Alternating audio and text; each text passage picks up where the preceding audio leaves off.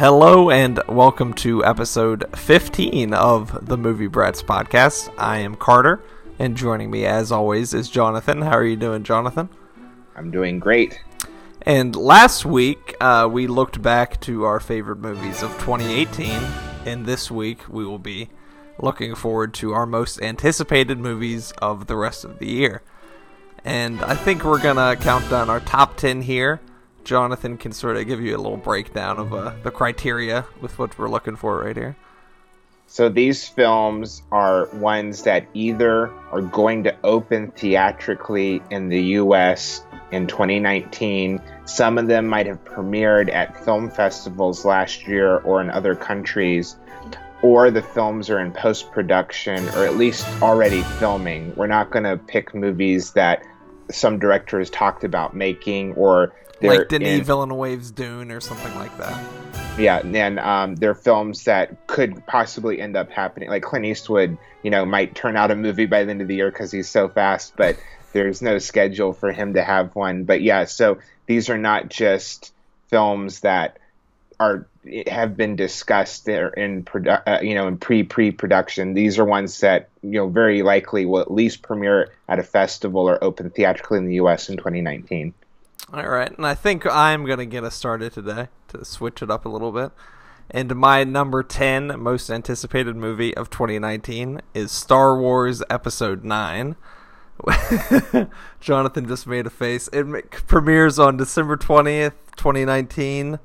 Uh, it will be directed by J.J. Abrams, who directed the uh, first installment of this third trilogy, and is the follow up to The Last Jedi, which premiered uh, 2016, I think, maybe 2017. I can't exactly remember, but had very mixed reviews and. No, uh, it's best reviewed film since the original trilogy, but had very it, mixed audience reaction. Yeah, I have a lot to say about that. I was actually just arguing online with someone today about this, which I'm sure was a very fruitful discussion. the the people who hate Star Wars the most are Star Wars fans. That's probably true because they have the yeah. highest expectations but, for every but movie. But you go ahead and say what you're excited about and what you're looking forward to, and, and talk about the movie yourself. I'm just interested in seeing how the arcs are sort of settled because this is supposed to be, you know, the final chapter in the saga. We'll see if that actually holds true.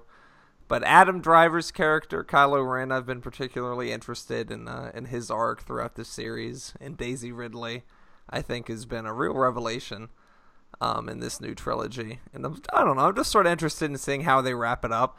I'm not the hugest Star Wars fan, but this is just going to be such a big movie. Um, I'm just looking forward to see how. I'm sort of more looking forward to the public reaction than the movie itself, to be honest. Just to like see if it satisfies the Star Wars fans who cannot be satisfied, and the general public who aren't necessarily the biggest Star Wars fans if it delivers for them as well. But it's gonna be either the biggest release of this year or the second biggest. So I'm just sort of sort of looking forward to what a major cinematic event is going to turn out to be. Um, this is my relationship to Star Wars. The original trilogy is fine. I don't have an attachment to it. I never have. I tend to like darker sci-fi, Blade Runner, 2001, David Cronenberg, Under the Skin. Um, it's kiddie space opera, and I, I just I, I don't really care. I don't think the original trilogy is bad. Now the George Lucas prequel trilogy is an abomination against cinema. um, J.J. Abrams. Although Ewan McGregor isn't bad in it. There's literally nothing good about the prequel trilogy. Oh, Ewan uh, McGregor is not bad. But uh, the the J.J. Abrams, the first one he did, it was uh, very loving. You know, very loving. It was almost a remake film. of like the first one. Yeah, the, I I know that this doesn't mean anything to Star Wars fans because I don't care for Star Wars, but The Last Jedi to me is the best film in the whole series, and I think that it is hard to argue that it is undoubtedly the best since the original trilogy. Definitely has the best fight scene in any Star Wars movie. But I that was The Last Jedi was the I went into it without expectations. Besides, I basically was excited for a film written and directed by Rian Johnson that had Oscar Isaac and Laura Dern and Carrie and a Fisher. really big budget. right. That I was. It just happened to be a Star Wars, uh but I I was really engaged. I found it thrilling and entertaining. It was the only time I was at all emotionally connected to the series. And I liked it even more than the film that won Best Picture, The Shape of Water, that year, which I also really liked. But I liked it even more. So I think that you know I'm looking forward to it in the sense that I hope that it continues me actually being interested in Star Wars. uh, but I don't have high hopes because it's you know you could argue Star Wars kind of killed cinema and made it stupid and created the. It modern... introduced the franchises and the you know studios really swinging for the fences, trying to make a billion dollars with every movie. Um, right, but uh, you know, and uh, who's um, Richard E. Grant's going to be in it, right? I mean, yeah, it's got a. I th- yeah, Richard E. Grant's in it. Um, they're gonna recreate uh, Carrie Fisher somehow. But I mean, it's got a good cast. I really like John Boyega. Oscar Isaac is fantastic. Domhnall Gleeson is one of the best character actors working today. It's really funny that all these really talented actors are in Star Wars, but uh, I mean, I don't think it's going to be awful. I think it's going to be good. I thoroughly enjoyed The Last Jedi, and I I don't know why, but I actually Matt Smith's in, in it. Huh? Doctor Who. He was Doctor Who a couple of years ago. I was going to say that I um I actually was entertained by Solo. Like it had a bunch of problems, and oh I my went gosh. to see. I stopped watching that movie after the first ten minutes. I was like, "This is so bad." I like literally couldn't keep watching it. My opinion of Star Wars is like you have to completely take it with that. I have no attachment and I don't care. Yeah. But and I want to see the version that what Phil Lord and Christopher Miller. What is it? They did the Lego yeah, movie. Yeah, yeah. Twenty One Jump Street. They they I read that they wanted to shoot it to look like McCabe and Mrs. Miller, and they and, and but the problem is that tonally that it was Yeah. they that were making it like Ace Ventura. They were turning Han Solo into Ace Ventura, and that I they were improvising. But um, but anyway, Apparently, the- that was the big thing: is that the guy who wrote the script was very disrespected that they weren't using a script. well, it was I- like I- Lawrence Kasdan or whatever who wrote like you know uh, Indiana Jones and Empire Strikes Back and all that. I, I just wish that they did what they did with Rian Johnson is that they gave him what it you know, they, you know this is where JJ left off the series. You can write and direct your own filming, do whatever you want. They Mm. basically gave him creative freedom from what I've heard uh, him talk in interviews. So I just you know I don't think that they're doing that with most of. There's been all these directors that have been fired or quit. The Colin Trevorrow or the guy who did Jurassic Yeah, World. he was originally supposed to do Star Wars Episode Nine. yeah. It dropped out like a couple years ago, I think, before it really got into production. I texted you. I have this back and forth about um, if do I want big, really talented directors doing movies like the David Fincher ended up not. He's not going to do the sequel to World War Z, and part of me is like, if you're going to do a movie like that, hire a really talented director and leave him alone. But at the other, on the other hand, I don't want someone as talented as Fincher at the height of his creative power to waste like five years of his life making a zombie. When he could make another Zodiac or something like that. exactly, but we're spending way too much time talking about Star Wars. But, uh, my, uh, my number ten is Pedro Almodovar's new film Pain and Glory. Uh, it's going to star Penelope Cruz and Antonio Banderas, and it's opening in Spain on March 22nd. So almost certainly it will come out in the U.S. sometime this year. Uh, the plot synopsis on IMDb says a film director reflects on the choices he's made in life as past and present come crashing down around him. Huh. Sort of No, like an eight and a half kind of thing. Yeah, it sounds a lot like Eight and a Half. So you got Almodovar, the two of his best actors he's ever worked with. It's a movie about movies. You know, that's all I need. I mean, just Almodovar is all I need to know, and I want to see it. But that that just sounds so delicious and interesting. And I, I, I've seen his last four films in the theater. I think uh, so. I definitely want to see this. How, what what what have you seen of Almodovar? Oh, uh, Tie Me Up, Tie Me Down, which I think might have been Banderas' first movie. Definitely his first movie with Almodovar. That's from the late 80s. Um, Mm, I, don't think it's his first one with him. are you sure? What? Well, think it's not. It's a very young Antonio Banderas. Either way, it's like late '80s. It's a really, it's a very kinky movie. It's sort of weird. Um, each, It's it. I don't think that I don't think uh, Penelope Cruz and Antonio Banderas have been together in an Almodovar film. Is that right? No, I don't think so. Uh, if I had to guess, they're the two people who have appeared in the most of his movies. Um, Just not together. yeah, he was in The Skin I Live In, uh, which is a very strange movie, but really, really good. Very particular Almodovar. He has a very specific sort of style, which is like psychosexual, sort of horror, but not really. It's kind of more of a thriller vein. Um, uh, let's see, Volver is a really great movie. Uh, that's uh, Penelope Cruz.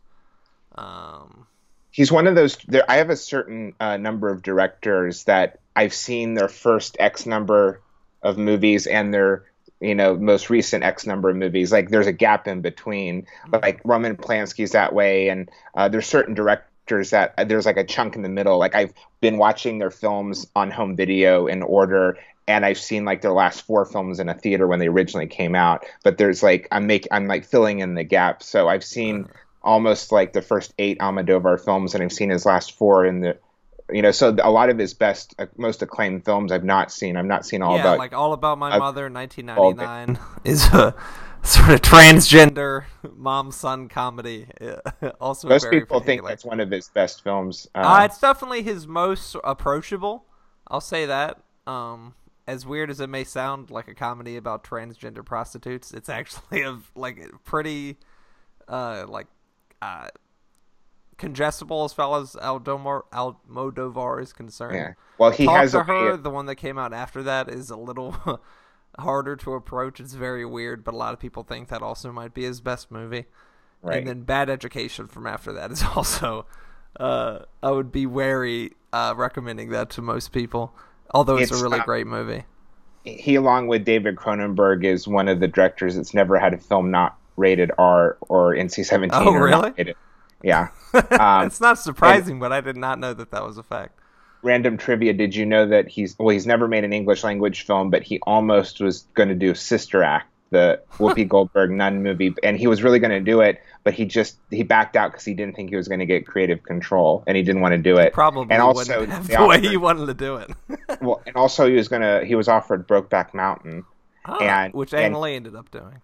And they asked him how would your film be different, and he just said more sex, more sex, because Brokeback's pretty tame. It's I can't remember there being a sex scene. It's in the dark and like he spits in his yeah, Ah, but okay, you yeah. don't see mu- you don't see, really see. But um, yeah, he would have made it more carnal and animal like. Yeah, But, because uh, but anyway, uh, I'm very much looking forward to Pain and Glory, not the the similar title of the Michael Bay film. What is that one Dwayne called? Johnson Pain and, and Pain and Yeah. Gain. Yeah. yeah. What's your number nine? My number nine is another major blockbuster. It might end up being the biggest moneymaker of 2019, Avengers Endgame.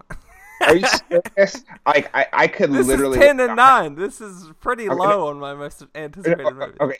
If if I listed, uh, I could list a hundred, literally a hundred films I care more about.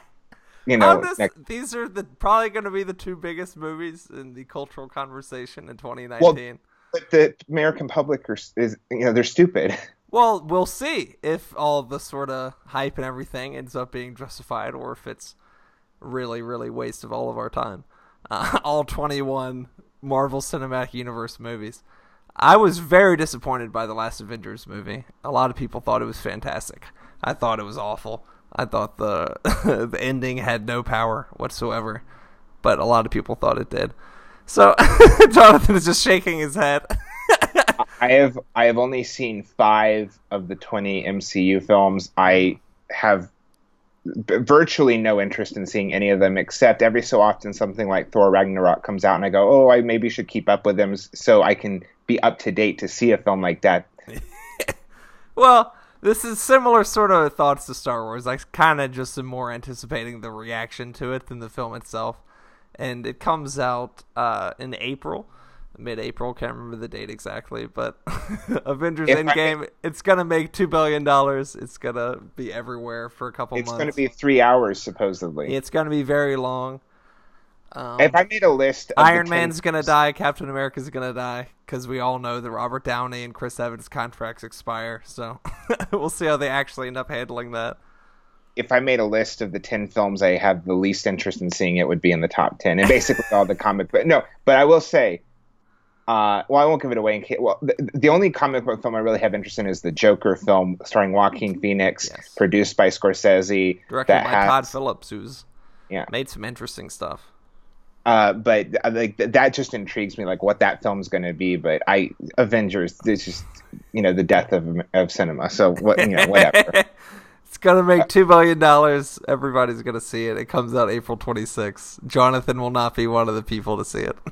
no, well, my number nine pick is also a science fiction film. It's James Gray's Ad Astra, which is scheduled to be released on May 24th and has a pretty incredible cast: Brad Pitt, Tommy Lee Jones, Ruth Negga, Donald Sutherland, Jamie Kennedy.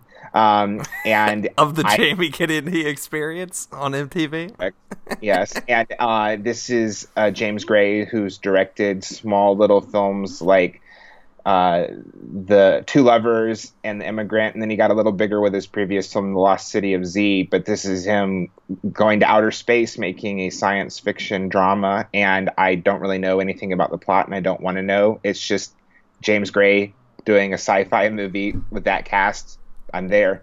I want to see it on the big screen as From soon as what possible. I've heard, he said he wants to make the most realistic depiction of space tra- space travel ever committed to film, which is pretty ambitious from the sounds of it.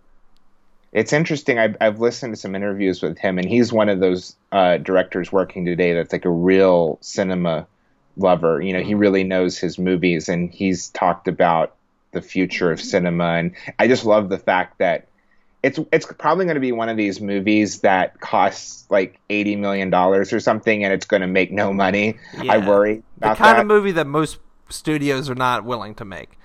They either like it's, making movies that are like two million that'll make twenty, or they make them for two hundred and hope to make a billion.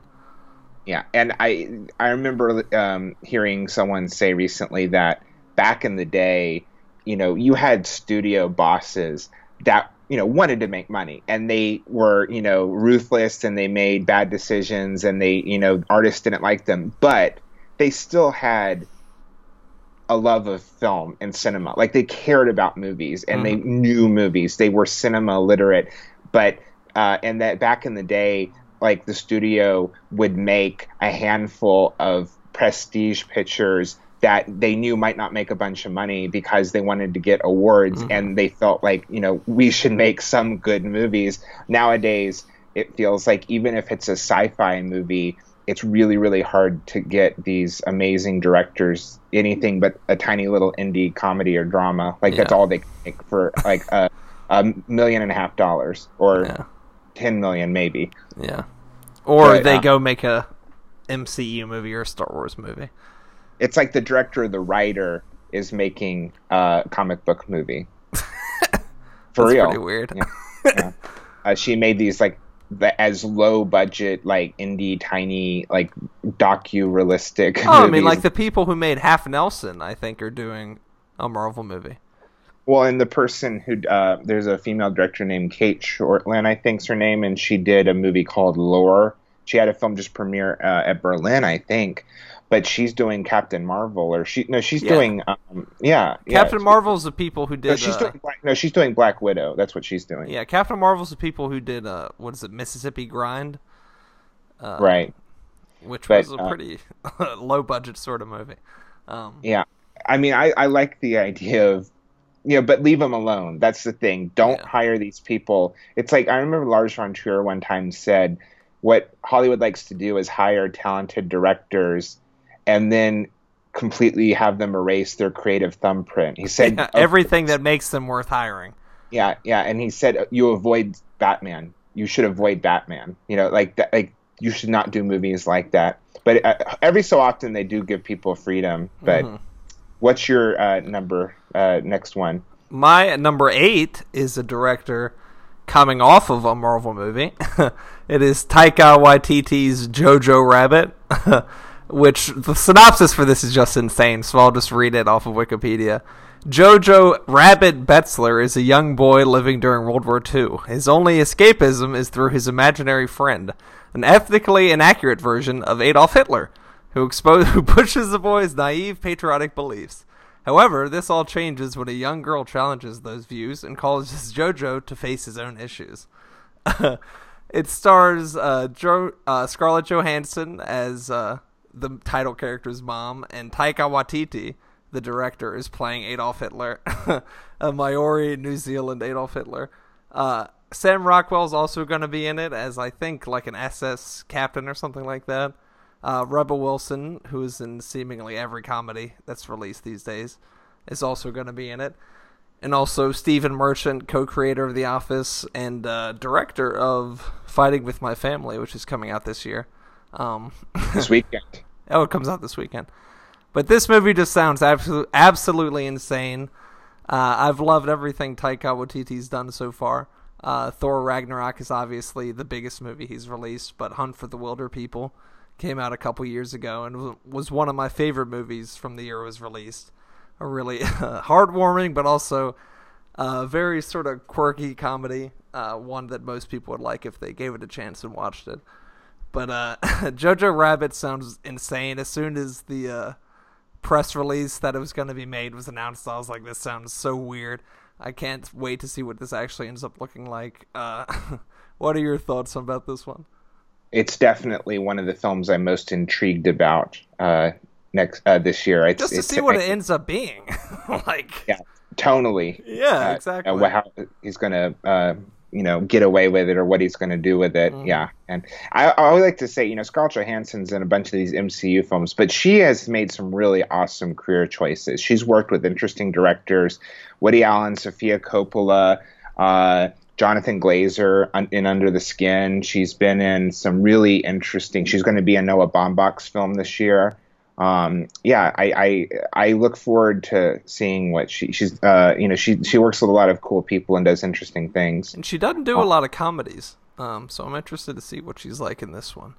Yeah, and when she is in a comedy, it's usually something like Lost in Translation or Ghost World, yeah, which like, is not really a comedy.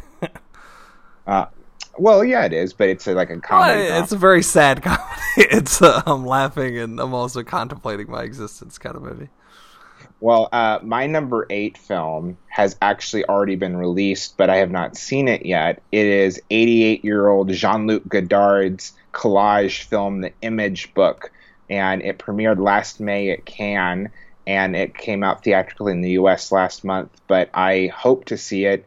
It's scheduled to play at a theater reasonably close to me. Maybe not that reason. It's in Atlanta. I'll have to drive two and a half hours. But damn it, it's Godard. I'm gonna go see it. It's uh, gotten pretty good reviews. It has a 75 on Metacritic. Um, most critics basically say that it's beautiful and challenging, and they don't really know what the hell Godard is trying to say. Uh, but you know, you just you got to respect your elders and it's I'm I'm going to sit back and just let the film wash over me and you know I I can't deny that I probably won't understand most of it but I'm waiting for the experience. And while I don't necessarily agree with it, a lot of people do think Godard is the most important director who ever lived, so it probably is worth seeing his latest movie cuz he's he's one of those that he has a new film if you care about cinema you need to at least see it. Yeah. I think.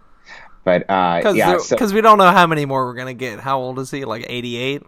Yeah, eighty eight. Yeah, yeah. Agnes is ninety and has a film premiering at Ber- in Berlin like today or tomorrow or real crazy. soon. Um, but yeah, so there's there's still people. You know, he's uh, Godard and Clint Eastwood are the same age. Um, oh wow. Uh, yeah. I don't uh, think of those people together very often. Yeah, but um, I love the fact that he didn't show up to the Cannes Film Festival, but they FaceTimed him and they had the journalist. Thinking about Jean Luc Godard using FaceTime is very funny to and, me. I know he's like I think he was even smoking a cigar on the other end. But um, I mean, his previous feature film, uh, Goodbye to Language, was in 3D, and I thought that was a really beautiful, confounding movie. But I thought it was one of the best uses of 3D I've ever seen. So he's still pushing the boundaries of what cinema is, and um, I haven't even actually seen a lot of Godard's film, but uh, a lot of his movies. But I need to, you know, I need to take my vegetables and go see the Image book. I haven't so, seen a lot of his movies past uh, the 1960s. I've seen a lot of his from then. Um, right. I, if you ever get to see Goodbye to Language in a theater in 3D, jump at the chance. Uh, yeah, it's really it's it, it. There are things in it that I like don't know how he did it. Like that huh. made my eyeballs like turn in a weird way. It's like putting two shots together. Yeah, so he's still a master filmmaker, even if people don't really know what he's trying to. Yeah. You know, uh, who knows? He, maybe he knows what he's saying, but maybe he's you know pulling a prank on us. He's kind of a prank. You know, he's kind of a prankster director like sort of like Marcel Duchamp, like putting a, a toilet in the art gallery. It's that kind of mentality. Right. Well, we'll see what it's going to be. I, I definitely plan on seeing it if it ends up playing in Atlanta like it's scheduled to. But what's what's your number uh, uh, seven? My number seven is made by a director who worked in the Star Wars franchise very recently. It is Knives Out by Rian Johnson, which is scheduled. Is it Rian Johnson, right? Rian. Rian. Right? Rian yeah. Johnson. I'm I'm always correcting how you pronounce it. It's not. it's Vigo. Vigo. Yeah. Anyway, go ahead. Rian Johnson. The release date is uh, November 27th. We don't know a whole lot about this movie. Uh, its premise is described as a modern take on the whodunit murder mystery, so maybe some sort of uh, Agatha Christie and then there were none kind of tale. But the cast for it is absolutely insane and that's uh, pretty much why I'm looking forward to it. It's got Daniel Craig as seemingly the main character, uh, Chris Evans, Lakeith Stanfield, Michael Shannon, Ana de Armas, who was in the uh, recent Blade Runner movie, uh, Don Johnson, which is very nice to see him in movies like this, uh, Jamie Lee Curtis, Toni Collette, Christopher Plummer, and uh, Jaeden Lieberher, who was in It, which came out recently. Um, but yeah, I don't know a whole lot about it. I know it was shot in Boston and it stopped filming late last year, and its cast is absolutely loaded. And Rian Johnson, I'm excited to see what he does coming off of Star Wars, where even if he was given a lot of freedom, it was still working within, uh, you know, an existing franchise and universe. So to see him totally get like complete freedom in a story of his own making will be very interesting to see. I've been a fan of his since Brick.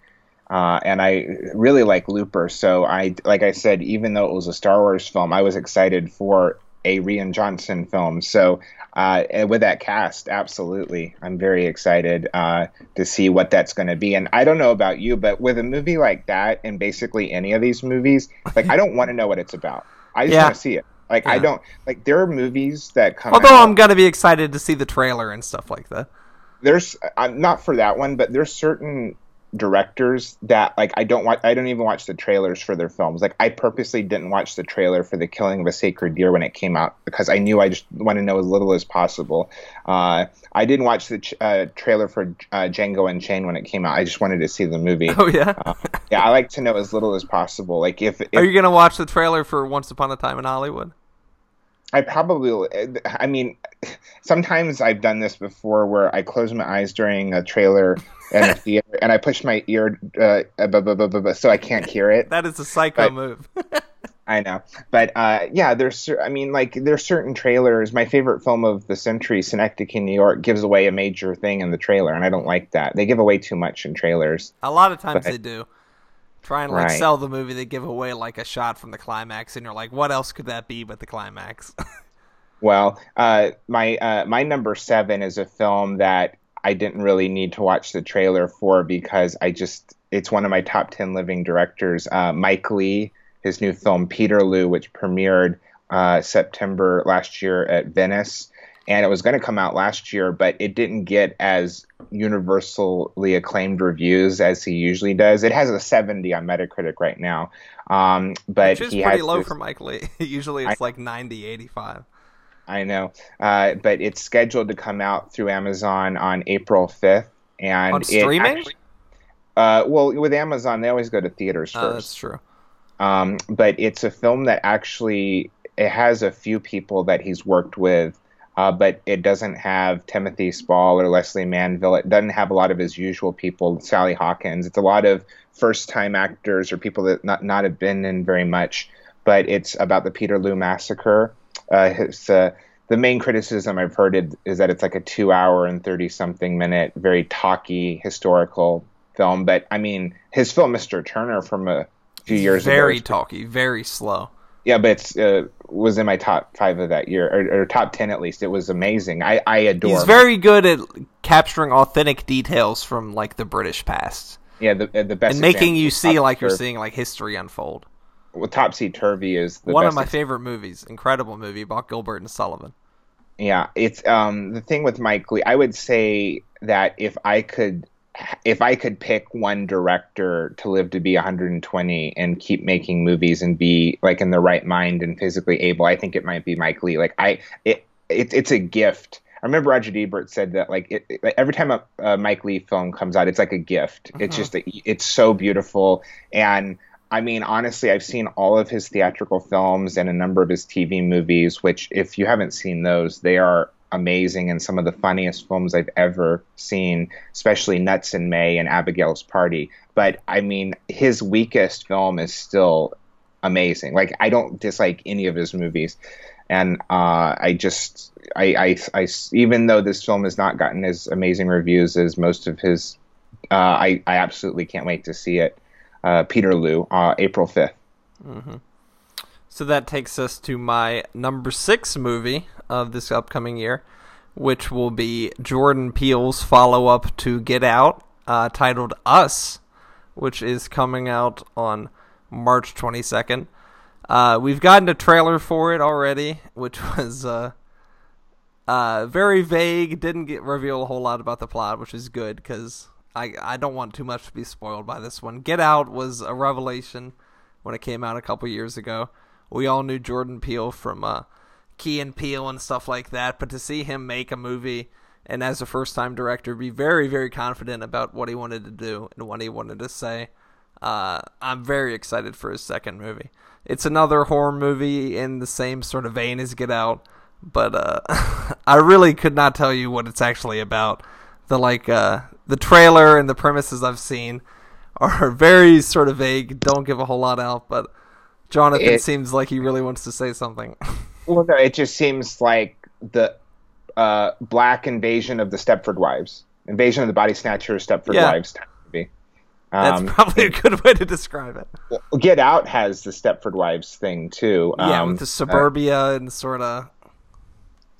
Right. I, I I really thought Get Out was smart and it was like a really good Twilight Zone episode done as a feature film. It was just uh, I mean, it's not really scary, but no. it's just very effective. And uh, Us looks a little bit more down and dirty, like a little bit more of a thrilling, you know. Looks like it has more jump scares and stuff like that. Right. It's maybe a know, little the, more violence. Right. Yeah. Get Out's not uh, too violent, but I, I'm showing Get Out in my film class in a few weeks, so I'm gonna encourage my students to go see us. Um, yeah, I uh, Lupita Nyong'o is a yep. great actress. Winston Duke, who we uh, we saw in Black Panther last year. Elisabeth Moss, who's been one of the more interesting actresses of the last ten years or so. Absolutely. Uh, Tim Heidecker is also in it from uh, Tim and Eric. Uh, I love him in Eastbound and Down season four. Um, he hadn't been in a whole lot of movies, but I'm interested to see what he looks like in this one. Right. Well, um, my uh, number six film is a horror movie of sorts. It's Jim Jarmusch's uh, zombie comedy, The Dead Don't Die, which has an amazing cast. A lot of people he's worked with before Adam Driver, Bill Murray, Tilda Swinton, Steve Buscemi, Tom Waits, Chloe Sevigny, Caleb Landry Jones, Selena Gomez, and Danny Glover. I mean, Jim Jarmusch you know, did a really quirky, wonderful vampire film with Tilda Swinton, Only Lovers Left Alive, and now he's doing a zombie comedy with Tilda Swinton and Bill Murray and Steve Buscemi, like everyone I just mentioned, and like I seen a picture. Bill Murray's second zombie comedy after Zombieland.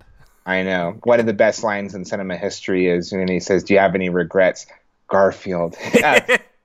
but I I saw a picture online uh, behind the scenes of Adam Driver in a cop outfit wielding a giant machete, and I'm like, I'm so ready for this. Like, Adam I don't Driver, know who keeps working with seemingly every top-notch director in Hollywood. Yeah, it's insane. In like ten years, he's worked with uh, Martin Scorsese, Steven Spielberg, the Coen brothers, Steven Soderbergh, Spike Lee, Terry Jones, everyone, um, Clint Eastwood, Terry Gilliam. The, yeah, did I say the Coen brothers? Yeah, I mean they've. Yeah, but I mean Jim Jarmusch doing a zombie comedy. That's just like I'm. You know, a lot of these. You know, it's the director. I'm there for that, but add on top of it that cast, and it's a zombie film. It's like, oh my gosh. The final product will definitely be very singular. Uh... It will. It will be disappointing if it's like not good, but yeah. I have high hopes for it. Oh, the I Dead mean, Die. yeah. It doesn't have a release date, but I wouldn't be shocked if it premiered um, at Cannes. Uh, I think they're finished shooting. But um, I'll just say this: I never thought that there would be a year where two of the films I'm most excited for have Selena Gomez. yeah. yeah. but um, what's your number? Uh, n- next number? My Your- number five also might premiere at Cannes, and it also does not have a release date, and it might not come out in 2019. And that is the reason it is so low on my list, because if it had a definite release date, it would be number one.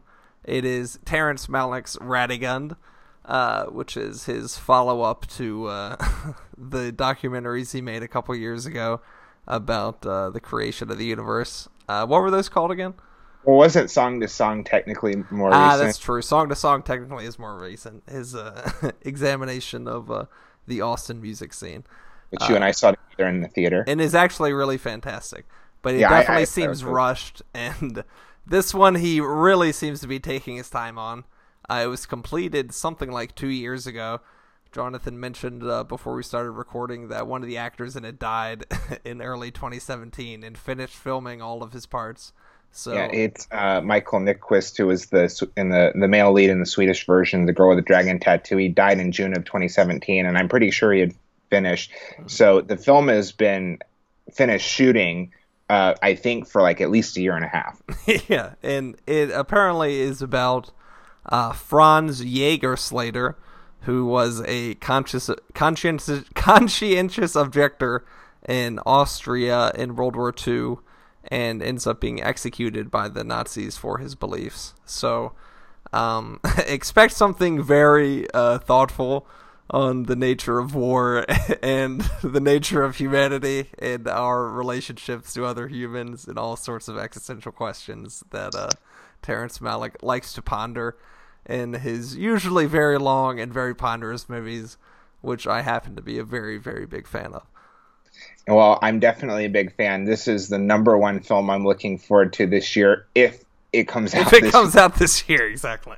um, it's uh, reportedly it's uh, his most narrative film since The New World, and even that film's not all that narrative. Yeah. I don't think he's he's ever really made a narrative film besides Badlands, his first movie, yeah. might be his most narrative. Uh, it's his first foreign language film. Um, he also is a fluent German speaker. he was known for translating uh, German philosophical texts before he directed movies. So I'm interested to see him doing a, a movie in German. I think that people have kind of gotten tired of him after doing his what I call the trilogy of white A-list movie stars twirling in a field whispering existential narration. Or walking Uh, on a beach barefoot.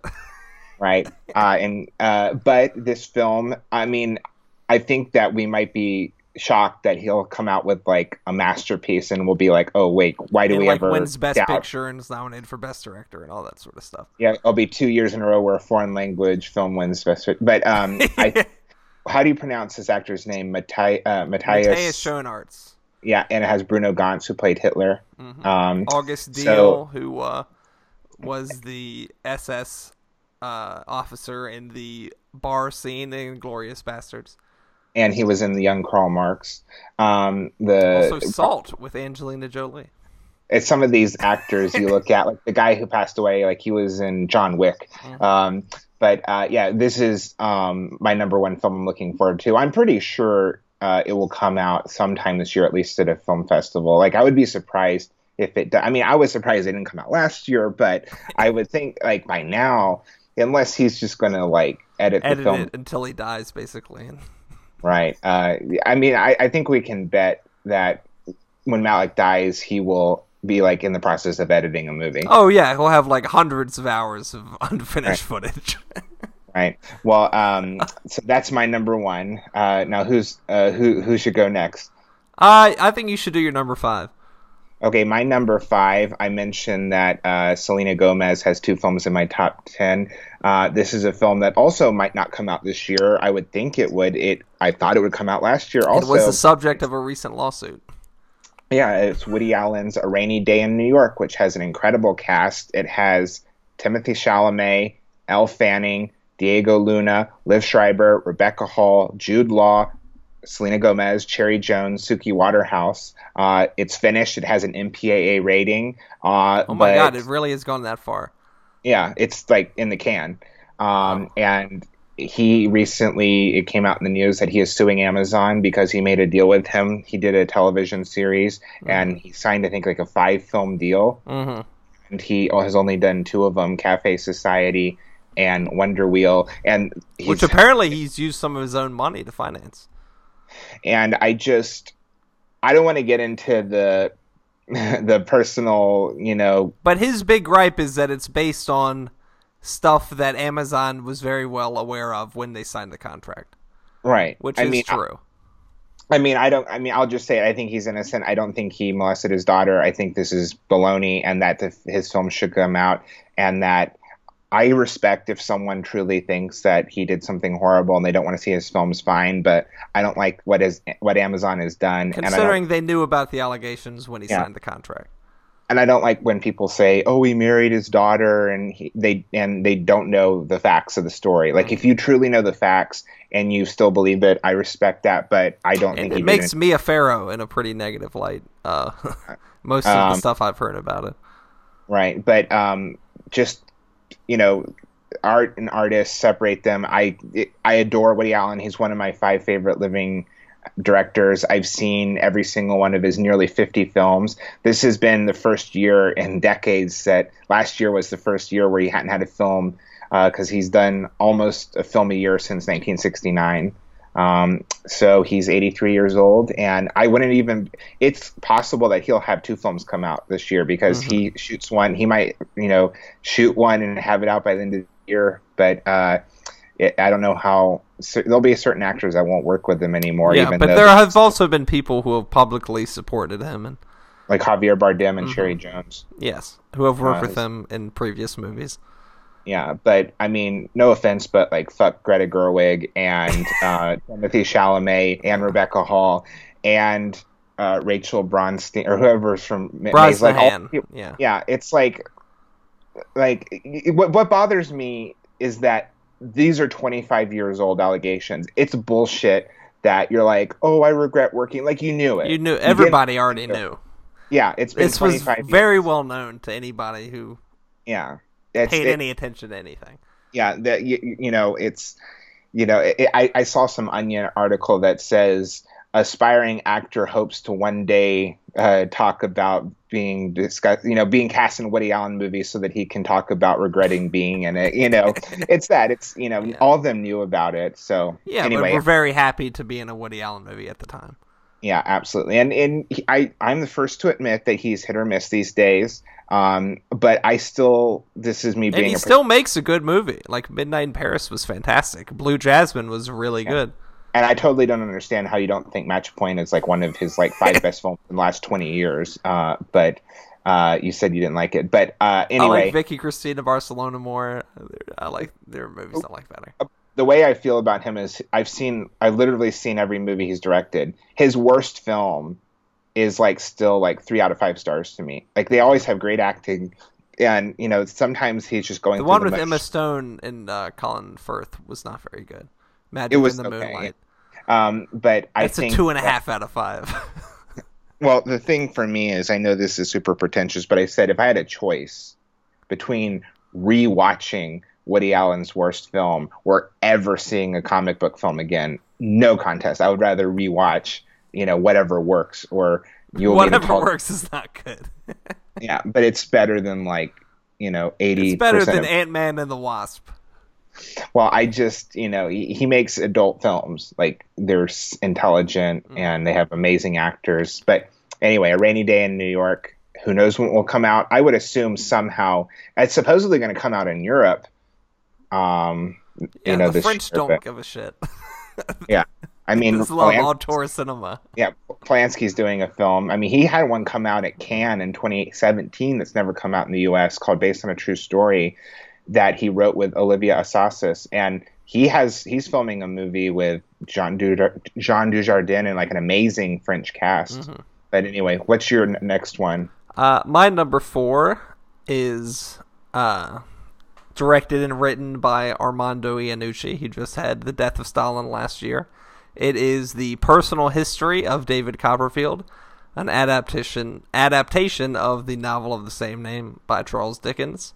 Uh, it is apparently going to be an updated version of it that takes place in the 21st century. I'm not sure about the details of that, but the cast for it is really fantastic. It's got Dev Patel as David Copperfield, and he hadn't been to a lot of stuff. I think Lion is the last big movie I remember him being in. But I've always liked him as an actor ever since Slumdog Millionaire. He's not the best, he's not the most charismatic, but he's a solid actor. Uh, but the supporting cast is really what's special. It's got Tilda Swinton as Betsy Trotwood, who's one of my favorite characters in all of Dickens. it's David Copperfield's aunt, who's just uh, hilarious, and it's a perfect bit of casting. Uh, it's also got Hugh Laurie, uh, Ben Whishaw, Peter Capaldi, uh, who was Doctor Who and also is fantastic in In the Loop. Uh, it's got Gwendoline Christie from Game of Thrones, uh, Benedict Wong, uh, Aneurin Barnard, who was in Dunkirk and uh, some other stuff. He was in the War and Peace TV show, which not a lot of people watched, but I watched because uh, I like adaptations. it, it was okay, but he's a very good actor, and uh, I don't know a whole lot about the details, but this is maybe my favorite book of all time, David Copperfield. So I'm very excited that someone's making uh, a movie out of it, and someone as talented as Armando Iannucci who created Veep. He made Death of Stalin, which came out last year and is really fantastic. Uh, he wrote In the Loop. I'm not sure if he directed it. And oh yes, he did direct it. Yes. Yeah, which is a great movie. It was nominated for best screenplay when it came out, which was a big shock to everybody. But I'm very much looking forward to this movie. I, I think that it's not going to really be a comedy. It's going to be like his most dramatic film. Uh there are some very harrowing moments in David Copperfield. It's got a general light tone in it. Um, it's going to be very much up Armando Iannucci's alley because even like Veep is a sort of serious comedy. Like it's funny, but it's like you know pretty dark in some sections. Death of Stalin had some very harrowing scenes in it, so uh, right. the way well, he mixes comedy and tragedy and all that sort of stuff, I find really fantastic. I mean, you can't always trust IMDb, but it just has it under drama. It doesn't say comedy, so Ooh. we'll see what the tone is. Um, I would but, be surprised if an Armando Iannucci movie was not at least a little bit funny. Yeah, he's one of those people. It's hard to imagine it not being humorous. Yeah, because uh, he's just such a witty person, and he oh, actually yeah. co-wrote it with Simon Blackwell, who uh, is one of the co-creators of Veep. So um, well, my number four pick, I have a feeling, is a movie that's somewhere in your top ten. Uh, it's uh, Quentin Tarantino's Once Upon a Time in Hollywood. That's my number uh, one. Oh, your number one. Okay, it's gonna come out on July 26th. They bumped it up the date recently.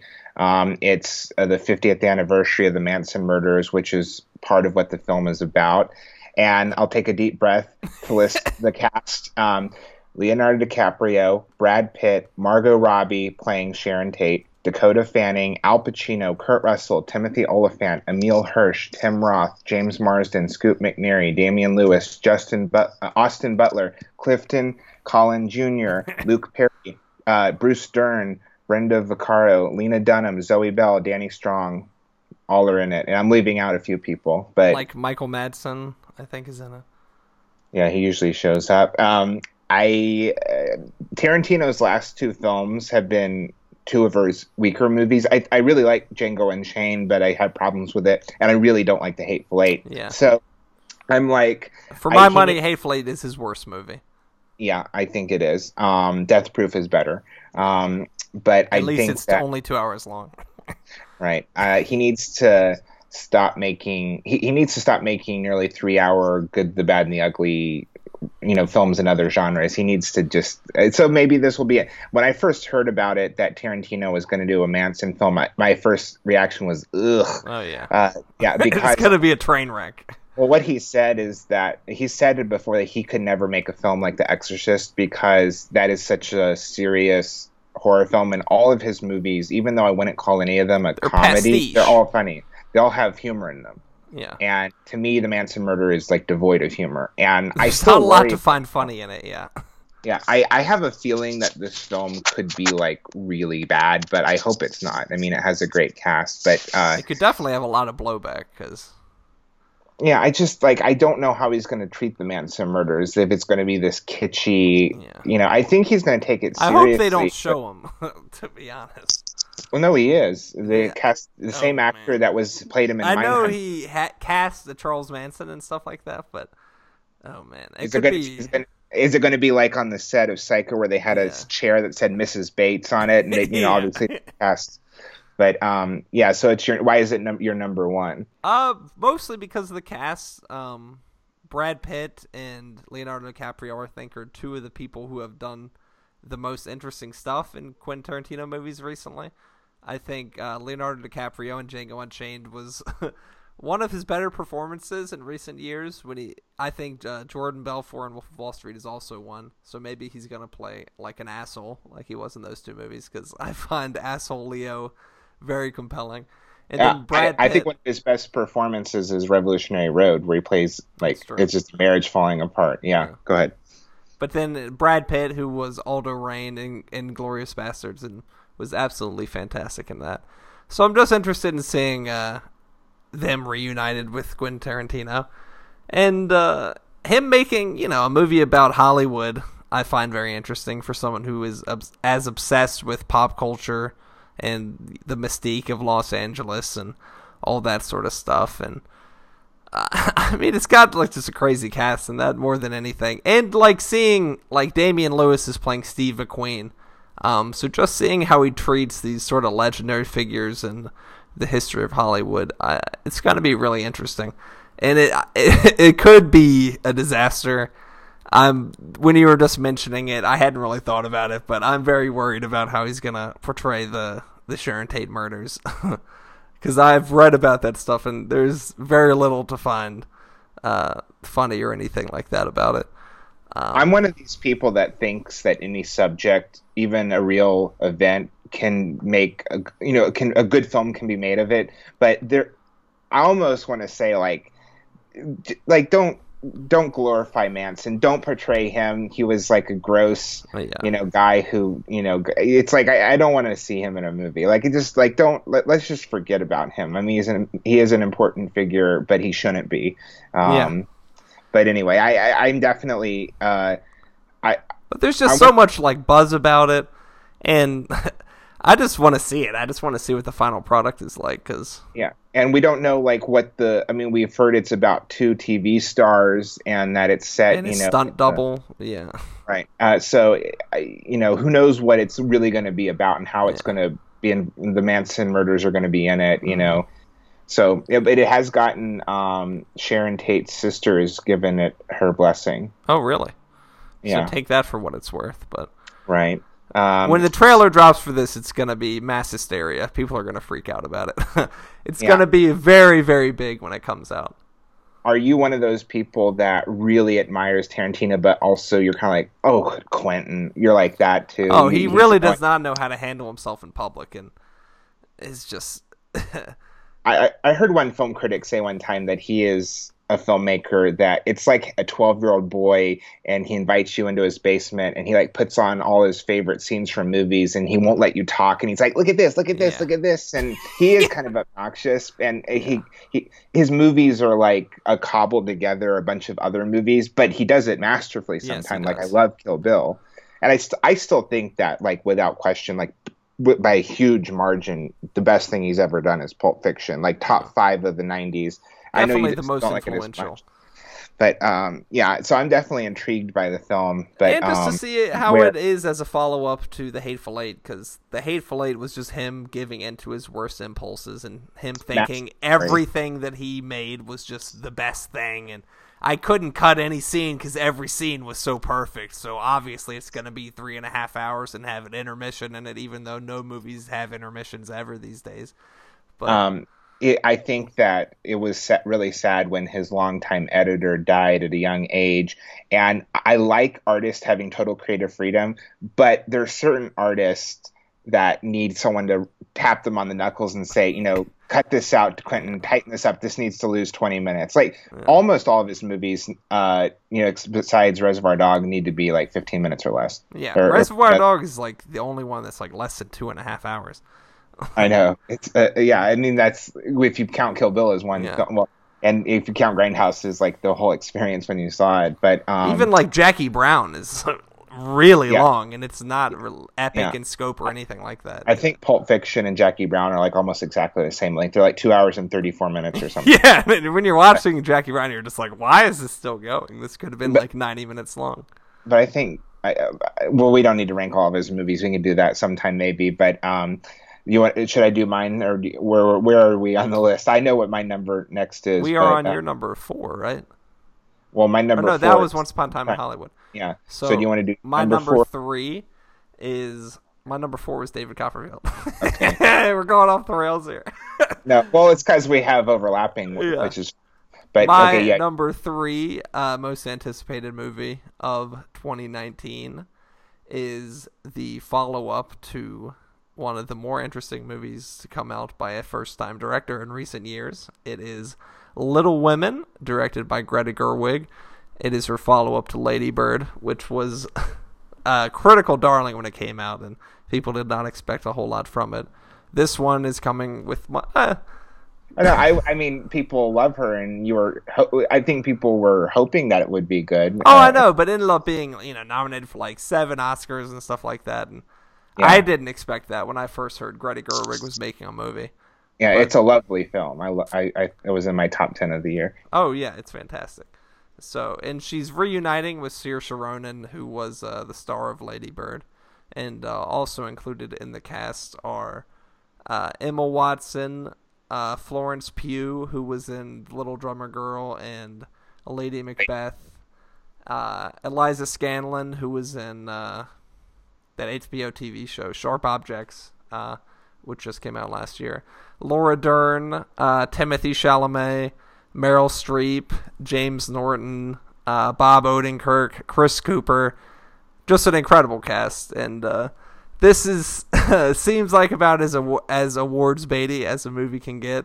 Uh, adaptation of great American novel, uh, up and coming director Greta Gerwig. Uh, really all star cast. Um, but I'm expecting a lot because as like you know prestige as this movie is, uh, she'll bring the same sensibilities that uh, she had with Lady Bird, which was a very personal movie and uh, gave a glimpse and insight into young women that uh, you don't see in a whole lot of movies. So very interested to see what she does with uh, a story that's been adapted uh, off the top of the head like five or six times as recently as two years ago. Um, It's it's one of those films. There's probably been like three silent versions, and one of the two of them are lost. But yeah, I um, it, yeah, there was one with Katharine Hepburn. Right? Yep.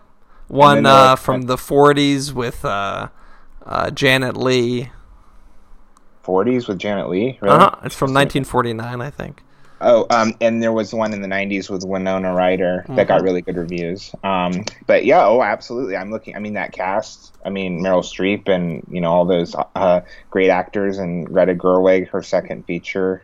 Technically, she co-directed a film like ten years before, uh, but it's her as a solo director. Was that with Noah Baumbach? What movie was that? No, it was a film with Joe Swanberg, I think. Oh, okay. But anyway, uh, but her second as a solo director. Um, so yeah, I'm absolutely uh, interested in seeing this, and I know you like the kind of period piece. Oh, I uh, love it. yeah, so it's definitely your cup of tea. We've of tea. seen Well, pictures of the set. We haven't seen anything like a trailer of that, but right. um, I just, as soon as this was announced, I'm gonna be like, this sound is unreal. And it was originally supposed to have Emma Stone uh, as the oldest March sister, but she was replaced by Emma Watson because she had to do uh, press for the favorite, which is a real shame because if Emma Stone was in this, it would just take it over the top, and I'd be like, get this movie out today. Do you think that uh, Greta Gerwig will become the first uh, female director nominated twice for Best Director? Oh, I think you can bank that. If you can bet on that, like, go ahead and do it right now. Little You mean- Women's gonna be. I, this It movie is shit. not not gonna get nominated for ten Oscars. It is just like so perfectly up their alley. Like even with the way like they're looking for big storylines, it's got a female director, mostly female cast. It's like it just hits all the buzz things. It's gonna be an Oscar phenomenon. I just Well, my number three pick will probably not get nominated for any Oscars. uh, it's also directed by a woman, and it ha- stars a young, uh, uh, popular movie star. Uh, it's Claire Denis' uh, High Life. Her violent, sexually charged uh, film that stars Robert Pattinson, Juliette Binoche, Andre Benjamin, and Mia Goth. Uh, premiered at the Toronto Film Festival uh, last September. It's coming Very out. Very divisive reactions, from what I remember. Uh, it does have an 81 on Metacritic right now, um, but uh, I, you know, people walked out of the premiere. It's supposed to be uh, pretty out there, like literally, you know, out there in space, but also, um, you know, We had we do have a trailer for it. It came out a couple weeks ago. yeah, I showed it to my horror class, um, and uh, I'm looking for. Yeah, I, I, it's one of those movies that I know I don't want to know any more about it. Like I just want to see it. I, I don't want to, you know, have it, you know, spoilers. It's just about babies and like sex and the Starting meaning a new colony elsewhere. Yeah. yeah. I mean, uh, I've heard there's a scene where Juliette Binoche walks with uh, his uh, Robert Pattinson's semen in her, cupped in her hand, and uh, you know, you had me at that. Juliette Binoche with a handful of cum. You know, Zero like- gravity. yeah. Um, so yeah, it's called High Life. Um, I wish I, I I did go up to the New York Film Festival last year, but it wasn't playing when that one weekend. I, I really wanted to see it. Uh, but High Life is definitely uh, the one of the WTF films that I'm most looking forward to this year. And the other one uh, that's not uh, in my top ten, but it's high up. Uh, I really want to see Gaspar Noé's Climax. Those are the two like that will have you know people not be- you know uncomfortable movies. hmm But uh, yeah, High Life I'm very excited for, and I haven't actually seen many of the director's films. I've only seen two of them, and one of them was her previous one with Juliette Binoche, which was a romantic comedy, which is like, you know, Hey, at least you get some range. right. Um, but yeah, uh, it's it's I'm very very excited for it.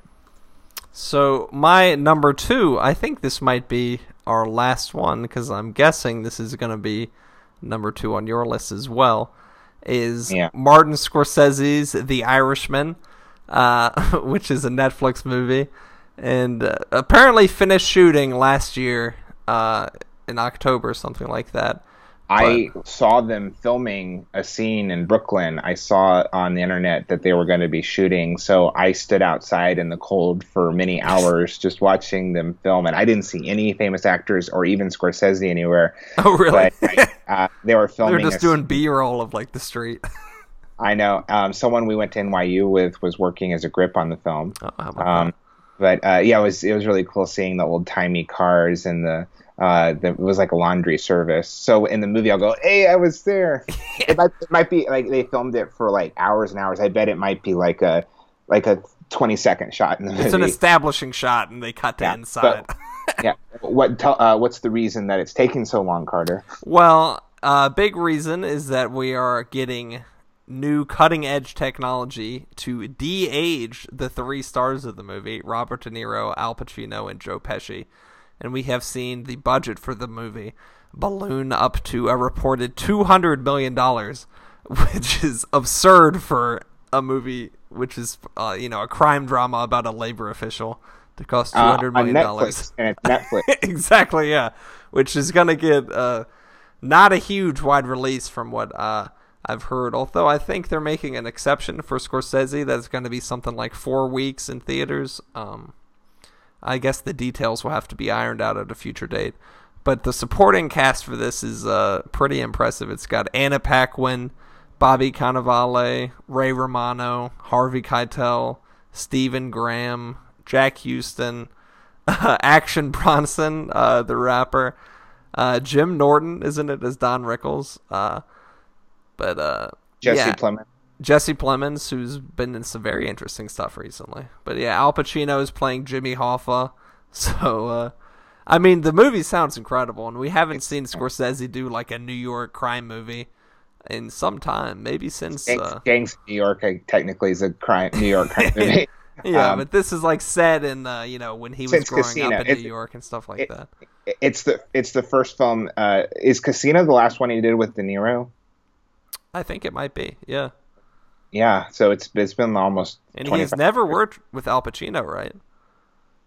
That's right, and it's um, Joe Pesci hasn't been in like I think he's been in like Since, two movies. Uh, 20... the Good Shepherd, right? The Robert De Niro movie. He was he was in a movie um, with Helen Mirren that her husband directed called Love Ranch that got really bad reviews. Oh yeah. and he's one of the prostitution a, ranch in Nevada. I remember I that. think he I think he has a voice in like the Arthur and the Invisibles, like that the French animated movie. Oh, wow. Like but he hasn't it's like he did a movie, isn't it called Gone Fishing in like ninety seven or something, and he's been in like two live action films since or Yeah. something like that. But yeah, I mean they reportedly had to like really coax him out of retirement to be in the movie. But I mean, De Niro, Pacino's, Pesci, Keitel. When I mean, young De Niro and Pesci, like, what is this gonna look like? yeah, uh, I. Is I it mean, gonna be convincing at all? Like, I have so many questions about this. Well, the thing that I, if you're not excited for a crime film directed by Martin Scorsese with those four people, like I don't care to know you. Oh yeah, like, like you don't have a pulse, but yeah. I'm I mean, very worried it's gonna be a disaster. Like, two hundred million dollars is crazy. Like production budget for a movie like this. I uh, yeah, it's just, but I mean, it's just I I don't know about you. I just I love, you know, Goodfellas and Casino. And Oh, those, yeah. Even Casino is like I, I I hate when people go, oh, it's not as good as Goodfellas. Well, there's like.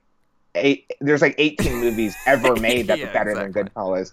So um, it's and written Casino by is very much like an extension of Goodfellas. Like, uh, I um, think of it as like him trying to jam in all the songs that didn't make the soundtrack for Goodfellas. Yeah, it, uh, uh, Steve Zaillian wrote it, who has an amazing track record. Um, it's based on a book called "I Heard You Paint Houses" by Charles Brandt, um, and reportedly the film is going to be uh, out in October. An actor suggested that um, recently. So uh, yeah, that's my number two of the year. Uh, I I am so excited, and I'm I'm not as worried as I am about the Tarantino film. Like Scorsese, Well, yeah, because the subject matter is you know not as controversial or anything like that. Yeah. I mean, I know you and I kind of disagreed. Like, I actually thought it was really amazing what they did with um, Sean Young and the new Blade Runner. Like, that was Oh, yeah. amazing. I thought it looked like crummy, but uh, you know, that's not the same thing as. But it's like it's amazing. Well, it's just like how are they gonna act young? Like I understand how they can make them look young, but like Robert De Niro is like hunched over. Like he's an old man. He's like eighty something. How's he gonna act like he's in his thirties? It's jump around. Yeah, maybe it's this will be a testament to just uh, how amazing all these actors really are if they can convince me that they're actually sixty years younger. Right. Um, I th- this was a film that was also in, uh, you know, high on my list. I was excited for last year because I thought it was going to come out at, like at Oscar season at the end of the year, but it's not going to come out till the next Oscar season because the post production is taking so long. Yeah, I mean it was confirmed in 2014. Like that is a long time ago. Right. Well, uh, I, you know, I, I loved his last film, Silence, which nobody went to see in a Yeah. theater, And but that was um, one he wanted to make for a really long time, and I think The Irishman is similar. Like it's one he's thought about for a really long time. So and they just announced uh, that he's going to do with Leonardo DiCaprio a series for Hulu. mm-hmm. Um, so Devil yeah, it's the White City. That sounds fantastic. um, the thing that Scorsese said once in recent years, and I've heard a number of directors, you know, that are older say that at this point in their career, it's not what film they want to do next. It's what films do I not want to do, like that I'm not going to get to. Like they, you know, you got to ch- pick the movie. You know, he's, you know, I don't know how long Scorsese, says but the thing that's like I worry about is that uh, Michael Mann, Michael Haneke, Terrence Malick, uh, there are like all these amazing Werner Herzog that are all like 73 to 76 now. Mhm. They're that they're they're that old now. Uh, so and like Francis Ford Coppola is almost 80. Well, he he Yeah. doesn't make movies anymore. He just makes wine. Yeah, he wants to do live movies. You've heard his thing about him wanting to do uh like, Like, what they've been doing with like the live stage stage productions on ABC or NBC or whatever. he has, he has this idea of like broadcasting into movie theaters like live productions. But yeah, he's done two films So in it's like just f- filmed stage, basically. Yeah, yeah, I don't know, exa- but uh, I mean, it's interesting that the you know you have the five big directors like the Brat Pack. It's uh, was that Rat Pack? What do they call it? The movie brats, Yeah, the where we um, take our name from. yeah. Uh, so George Lucas hasn't done a film in uh, you know over a decade. Mm-hmm. Um, uh, Brian De Palma, you know, has, Has a movie coming out this year. Yeah, Domino. Mm-hmm. But yeah, well, I mean, you, you just want to uh, go through and just very quickly list off some other ones that you're very excited for. Not go into long detail about them, but just list off some other ones. Oh yeah, Domino was one. Um, Cats, I think, is very intriguing. It's uh, what's the guy's name? Who did the King's Speech and uh, Tom Tom Hooper, right? Yeah, I'm not saying that I no, no, am, no. am excited for this, but just I am very intrigued to see what it actually looks like because I, I, it sounds like a big reach from what I've read from it. It's it sounds like the worst thing ever in human history. I, I, mean, mean we'll see. A lot of people who are big fans of theater hated the Les Mis that he did. So, I now I'll say he did a movie called The Damned United, and I'm not oh, a yeah. fan. That's a really good film. That's his best movie. It's even better than The King's Speech. I, I agree think. with that. Yeah. But I hated The Danish Girl. That is like dripping, throbbing Oscar porn. Yeah. Um, but, it uh, wasn't even nominated for a lot of Oscars.